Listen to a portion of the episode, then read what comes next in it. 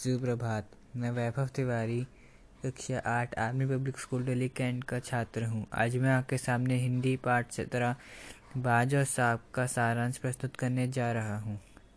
बाज और सांप कहानी के मुख्य पात्र बाज और सांप है। सांप समुद्र के किनारे ऊँचे पर्वत की अंधेरी गुफा में रहता था। वह अपनी गुफा का स्वामी था। वो रोज समुद्र की तूफानी लहरें धूप में चमकती, झिलमिलती लहरें देखता था।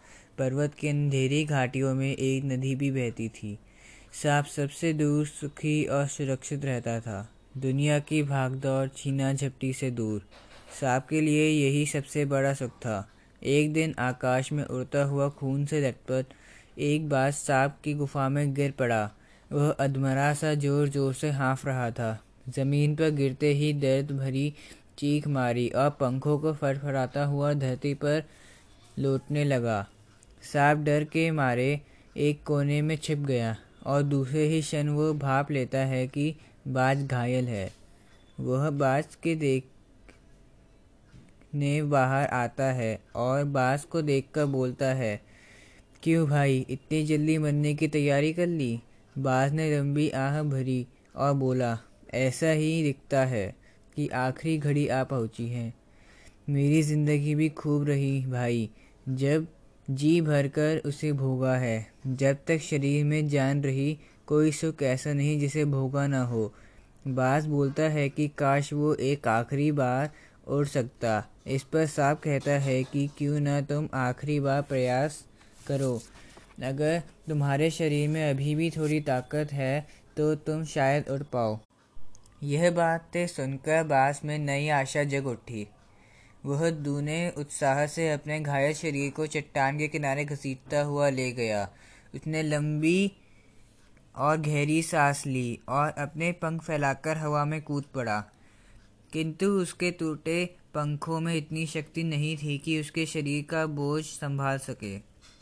उसका पत्थर सा शरीर लुढ़क, लुढ़कता हुआ नदी में जा गिरा। उसके खून से लटपट पंखों को एक लहर ने धो दिया।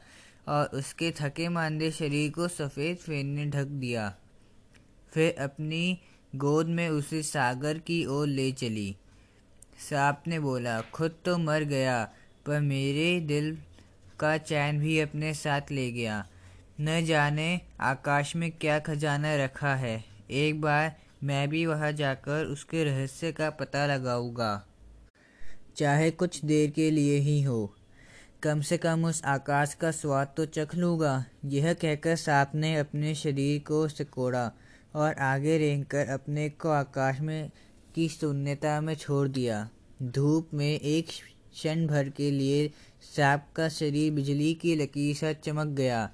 किंतु जिसने जीवन भर रेंगना सीखा है, वह भला क्या उड़ पाता? ईश्वर की कृपा से बेचारा बच गया। वह बोला, चख लिया आकाश का स्वाद मैंने। खूब भर पाया मैं। वह सोचता है कि बाज अभागा था, जिसने आकाश की आज़ादी को प्राप्त करने के लिए अपने प्राणों की बाजी लगा दी। किंतु कुछ देर बाद सांप के आश्चर्य का ठिकाना न रहा।